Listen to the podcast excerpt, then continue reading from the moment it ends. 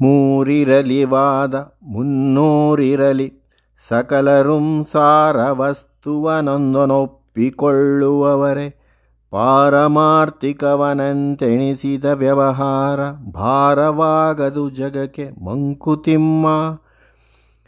ಮೂರು ವಿಧವಾದ ಸಂಬಂಧಗಳನ್ನು ವಿವರಿಸಿದ ತಿಮ್ಮಗುರು ಹೇಳುತ್ತಾರೆ, ಈ ಅಭಿಪ್ರಾಯಗಳು ಮೂರು ಇರಲಿ ಅಥವಾ ಮುನ್ನೂರು ಇರಲಿ, ಇವರೆಲ್ಲರೂ ವೇದವಿಶ್ವಾಸಿಗಳೇ.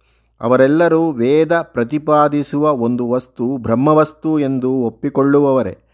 ಹೀಗೆ ಪಾರಮಾರ್ಥಿಕವಾಗಿ ಒಂದು ವಸ್ತು ಇದೆ ಎಂದು ತಿಳಿದು ಅದರ ಆಧಾರದ ಮೇಲೆ ಲೋಕ ವ್ಯವಹಾರವನ್ನು ನಡೆಸುವುದಾದರೆ ಲೋಕಜೀವನ ನಮಗೆ ಭಾರವಾಗುವುದಿಲ್ಲ. ಅದು ಬೇಡೆನಿಸುವುದೂ ಇಲ್ಲ. ಇಲ್ಲಿ ಮುಖ್ಯವಾದದ್ದು ಪಾರಮಾರ್ಥಿಕ ಚಿಂತನೆ. ಹೊರಗೆ ಲೋಕಾಸಕ್ತಿಯೊಳಗೆ ಸಕಲ ವಿರಕ್ತಿ. ಹೊರಗೆ ಕಾರ್ಯಧ್ಯಾನ ಒಳಗುದಾಸೀನ, ಹೊರಗೆ ಸಂಸ್ಕೃತಿ ಭಾರ ಒಳಗದರ ತಾತ್ಸಾರ, ವರಯೋಗ ಮಾರ್ಗವಿದು ಮಂಕುತಿಮ್ಮ.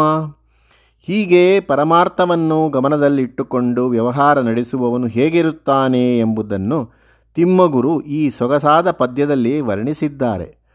ಜಗತ್ತೆಲ್ಲ ಬ್ರಹ್ಮವಸ್ತುವಿನ ಲೀಲಾಭೂಮಿ ತಾನೆ, ಆದ್ದರಿಂದ ಜಗತ್ತಿನ ವ್ಯವಹಾರವೂ ಅವನ ಕೆಲಸವೇ.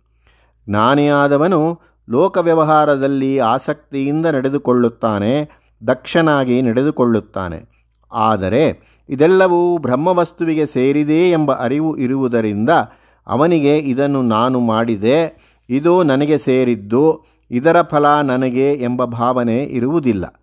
ಇದೇ ಅವನು ಅಂತರಂಗದಲ್ಲಿ ಪಡೆದಿರುವ ವಿರಕ್ತಿ. ಹಾಗೆಯೇ ಮಾಡಬೇಕಾದ ಕೆಲಸವನ್ನು ಹೇಗೆ ಮಾಡಬೇಕೆಂದು ಯೋಚಿಸಿ ಚೆನ್ನಾಗಿ ಮಾಡುತ್ತಾನೆ. ಇದಕ್ಕಾಗಿ ಕಾರ್ಯಧ್ಯಾನ. ಆದರೆ ಅದರ ಫಲದ ವಿಷಯದಲ್ಲಿ ಅದು ತನಗೆ ಸೇರಿದ್ದಲ್ಲ. ಭಗವಂತನಿಗೆ ಸೇರಿದ್ದು, ಅವನ ಪ್ರೀತಿಗಾಗಿ ಮಾಡಿದ್ದು ಎಂಬ ಕಾರ್ಯಫಲದಲ್ಲಿ ಉದಾಸೀನನಾಗಿರುತ್ತಾನೆ. ಅವನು ಸಂಸಾರದ ಭಾರವನ್ನು ಹೊತ್ತು ಕೆಲಸ ಮಾಡುತ್ತಾನೆ. ಆದರೆ ಅಂತರಂಗದಲ್ಲಿ ಸಂಸಾರದ ಅಂಟು ಇಲ್ಲದವನಂತೆ ತಾತ್ಸಾರದಿಂದ ಇರುತ್ತಾನೆ. ಏಕೆಂದರೆ ತನಗೆ ಆಗಬೇಕಾದದ್ದು ಏನೂ ಇಲ್ಲ ಎಂಬ ಭಾವನೆ ಅವನಲ್ಲಿ ಬೇರೂರಿ ಹೋಗಿರುತ್ತದೆ. ಇದನ್ನೇ ಶ್ರೇಷ್ಠವಾದ ಯೋಗ ಮಾರ್ಗ ಎಂದು ತಿಮ್ಮಗುರು ವರ್ಣಿಸಿದ್ದಾರೆ. ಇದು ಜ್ಞಾನಿಯಾದವನು ನಡೆದುಕೊಳ್ಳುವ ಮಾರ್ಗವಾದರೂ ಜ್ಞಾನಿಯಾಗಬೇಕೆಂದು ಬಯಸುವವನು ಅನುಸರಿಸಬೇಕಾದ ಮಾರ್ಗವೂ ಇದೆ. ತರಣಿ ದರ್ಶನಕ್ಕಿಂತ ಕಿರಣಾನುಭವ ಸುಲಭ, ಪರಮಶಾಸ್ತ್ರಕ್ಕಿಂತ ಸರಿಯುದಾಹರಣೆ, ಪರಮತತ್ವವ ಕಂಡ ಗುರುವನರಸುವುದೆಲ್ಲಿ ದೊರೆತಂದು ನೀಂಧನ್ಯ ಮಂಕುತಿಮ್ಮ ಈ ವರಯೋಗ ಮಾರ್ಗವನ್ನು ಅನುಸರಿಸಬೇಕೆಂದು ನಮ್ಮಲ್ಲಿ ಎಷ್ಟೋ ಜನರಿಗೆ ಅನ್ನಿಸಬಹುದು. ಆದರೆ ಅದನ್ನು ಹೇಳಿಕೊಡುವವರು ಯಾರು?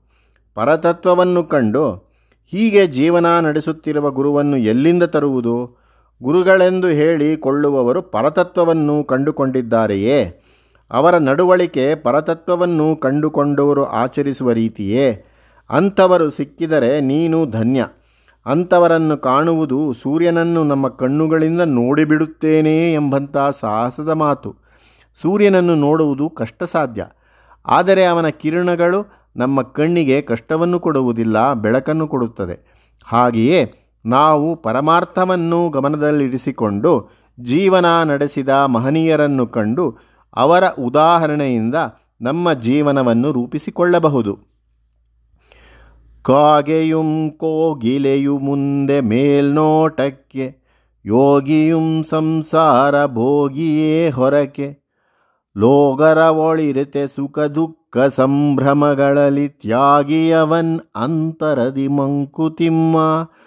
ಅಂಥ ಮಹನೀಯರು, ಅಂಥ ಯೋಗಿಗಳು ಹೊರನೋಟಕ್ಕೆ ಸಂಸಾರದ ಸುಖ ದುಃಖಗಳನ್ನು ಪಡುತ್ತಿರುವಂತೆಯೇ ಕಾಣುತ್ತದೆ. ಕಾಗೆಯೂ ಕೋಗಿಲೆಯಂತೆಯೇ ಒಂದು ಕಪ್ಪಾದ ಪಕ್ಷಿ ಎಂದು ಹೊರನೋಟಕ್ಕೆ ಕಾಣುತ್ತದೆ. ಆದರೆ ಅವು ಬೇರೆ ಬೇರೆಯೇ. ಹಾಗೆ ಅಂತರಂಗದಲ್ಲಿ ಯೋಗಿಯಾದವನು, ಇದು ನನಗೆ ಸೇರಿದ್ದಲ್ಲ, ಇದು ನನ್ನದಲ್ಲ ಎಂದು ಅಂಟು ಇಲ್ಲದವನಾಗಿರುತ್ತಾನೆ. ತನ್ನ ಕಾರ್ಯದ ಫಲದ ವಿಚಾರದಲ್ಲಿ ಅವನು ತ್ಯಾಗಿ. ಅವನು ಮಾಡುವ ಕೆಲಸವೆಲ್ಲ ಬ್ರಹ್ಮ ಪ್ರೀತ್ಯರ್ಥವಾಗಿ ಅವನು ಸಂಸಾರದ ಭೋಗಗಳನ್ನು ಪಡುತ್ತಿದ್ದರೂ ಅಂತರಂಗದಲ್ಲಿ ವಿರಕ್ತನಾಗಿರುತ್ತಾನೆ. ಪರಿಪರಿಯ ರೂಪದಲ್ಲಿ ಪರದೈವ ಕಣ್ಮುಂದೆ ಚರಿಸುತ್ತಿರೆ ನರನದರ ಗುರುತನರಿಯದೆಯೇ ಧರೆಯದದು ತನ್ನಂದದ ಪ್ರಾಣಿಯೆಂದೆಣಿಸಿ ತೊರೆಯುವನು ದೊರೆತದನು ಮಂಕುತಿಮ್ಮ. ನೂರು ಕೋಟಿ ರೂಪದಲ್ಲಿ ಬಂದು ಆನಂದ ಪಡುತ್ತೇನೆ ಎಂದಲ್ಲವೇ ಬ್ರಹ್ಮವಸ್ತು ಈ ಲೋಕದಲ್ಲಿ ತೋರಿಕೊಂಡಿರುವುದು. ಹೀಗೆ ಅನೇಕ ವಿಧವಾದ ರೂಪದಲ್ಲಿ ಪರದೈವ ನಮ್ಮ ಕಣ್ಮುಂದೆ ಓಡಾಡುತ್ತಿದೆ.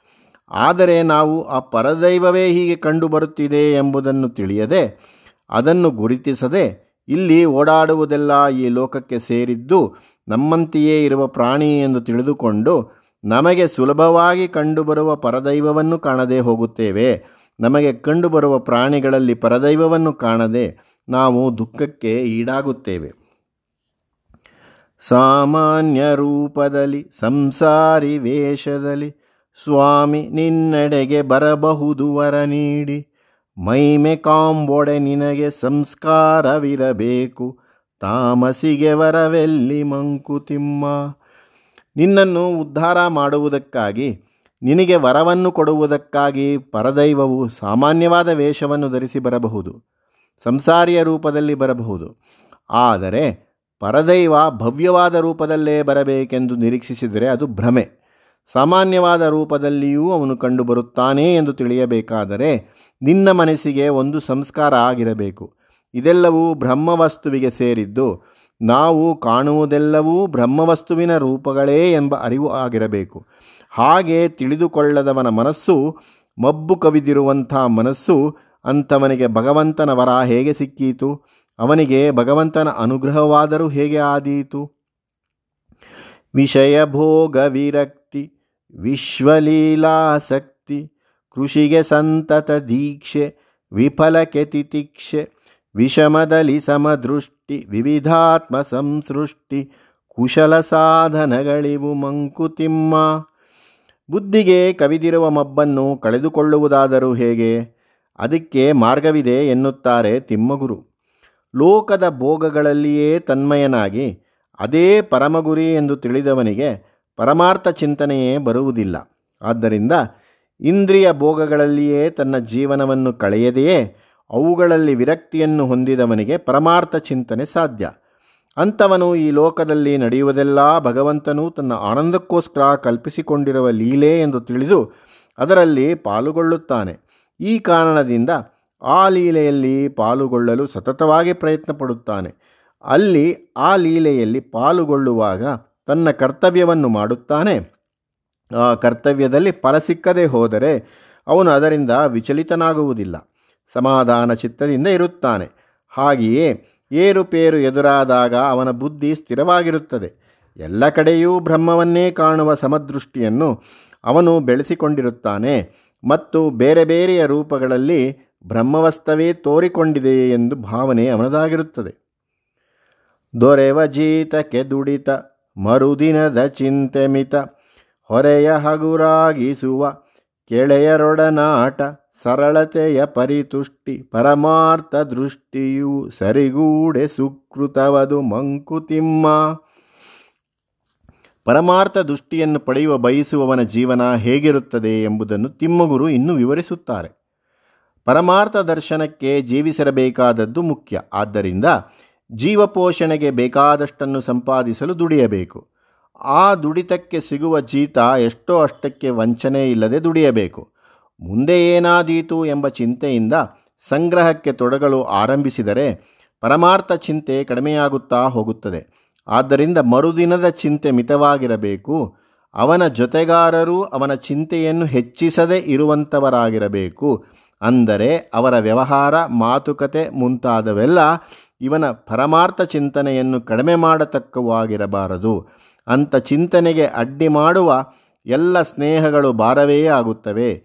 ಅವನ ಜೀವನ ಸರಳವಾಗಿರಬೇಕು. ಇದ್ದದ್ದರಲ್ಲಿ ತೃಪ್ತಿ ಪಡೆಯುವುದಾದರೆ ಪರಮಾರ್ಥ ಚಿಂತನೆಗೆ ಹೆಚ್ಚು ಕಾಲ ಸಿಗುತ್ತದೆ.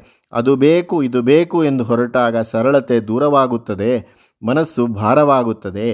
ಹೀಗೆ ಜೀವನವನ್ನು ನಡೆಸಲು ಸಾಧ್ಯವಾದರೆ ಅದು ಒಂದು ಸುಕೃತ, ಒಂದು ಪುಣ್ಯ ವಿಶೇಷ ಮಳೆಗೊಂದು, ಬೆಳೆಗೊಂದು, ಫಲಕೊಂದು ಋತುವಂತೆ ಬೆಳೆಯುಪುದು ಜೀವ ವೃಕ್ಷವ ಕಾಲ ನಿಯತಿ. ತಿಳಿವು ಮೊಳ್ತನ ಮುಂವಿರಕ್ತಿಯುಂ ಮುಕ್ತಿಯುಂಗಳಿಗೆ ಸರಿಸೇರ್ದಂದು ಮಂಕುತಿಮ್ಮ ಒಂದೊಂದು ಋತುವಿನಲ್ಲಿ ಒಂದೊಂದು ಕೆಲಸ ನಡೆಯುತ್ತದೆ. ಮಳೆಗೊಂದು ಕಾಲ, ಬಿತ್ತಲು ಒಂದು ಕಾಲ, ಕಟಾವಿಗೊಂದು ಕಾಲ, ಹೀಗೆ ಒಂದೊಂದಕ್ಕೂ ಒಂದೊಂದು ಕಾಲವಿದೆ. ಆ ಕಾಲವನ್ನು ಮೀರಿ ಯಾವುದೂ ನಡೆಯುವುದಿಲ್ಲ. ಹಾಗೆಯೇ ನಮ್ಮ ಜೀವ ಎಂಬ ಮರ ಬೆಳೆದು ಫಲವನ್ನು ಕೊಡಬೇಕಾದರೆ ಅದಕ್ಕೂ ಒಂದು ಕಾಲ ನಿಯಮ ಇದೆ. ತಿಳಿವಳಿಕೆ, ಒಳ್ಳೆಯತನ, ವಿರಕ್ತಿ, ಮುಕ್ತಿ ಇವೆಲ್ಲವೂ ಕಾಲಕ್ರಮದಲ್ಲಿ ದೊರೆತಕ್ಕವೇ ಹೊರತು ಒಂದೇ ಸಲ ನಮ್ಮ ಆತುರಕ್ಕೆ ಸಿಕ್ಕಿಬಿಡುವುದಲ್ಲ.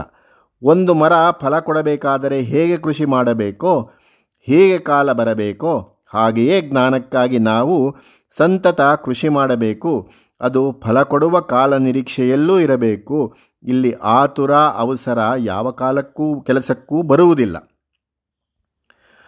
ಕಾಲನುದಯಿದಿ ಬಿತ್ತೆ, ಸಂಜೆಗದು ಪೈರಹುದೆ. ಪಾಲುಂಟು ಕಾಲಂಗೆ ನಮ್ಮ ಕೃಷಿಗಳಲ್ಲಿ. ವೇಳೆಗಡು ಮೆರೆತಾತುರದಿನ್ ಅಡುಗೆ ಪಕ್ಕುಹುದೆ. ತಾಳುಮೆಯ ಪರಿಪಾಕ ಮಂಕುತಿಮ್ಮ ಬೆಳಗ್ಗೆ ಕಾಳನ್ನು ಬಿತ್ತಿ ಅದರಿಂದ ಸಂಜೆಯಲ್ಲಿ ಫಲವನ್ನು ನಿರೀಕ್ಷಿಸಲಾದೀತೆ. ಕಾಳು ಮೊಳೆತು ಗಿಡವಾಗಿ ಬೆಳೆದು ಹೂ ಬಿಟ್ಟು ಕಾಯಾಗಿ ಹಣ್ಣಾಗಿ ಪಕ್ವವಾಗುವುದಕ್ಕೆ ಕಾಲ ಬೇಕು ಹಾಗೆಯೇ ಕಾಲಕ್ಕೂ ನಮ್ಮ ಕೆಲಸಗಳಲ್ಲಿ ಒಂದು ಪಾಲುಂಟು.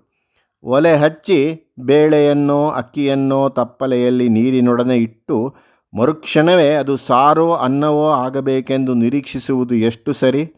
ಅದು ಬೆಂದು ಪಕ್ವವಾಗಬೇಕಾದರೆ ಅದಕ್ಕೆ ಸಮಯ ಬೇಕು. ಅದು ಬೇಯುವವರೆಗೂ ನಾವು ತಾಳ್ಮೆಯಿಂದ ಕಾಯಬೇಕು.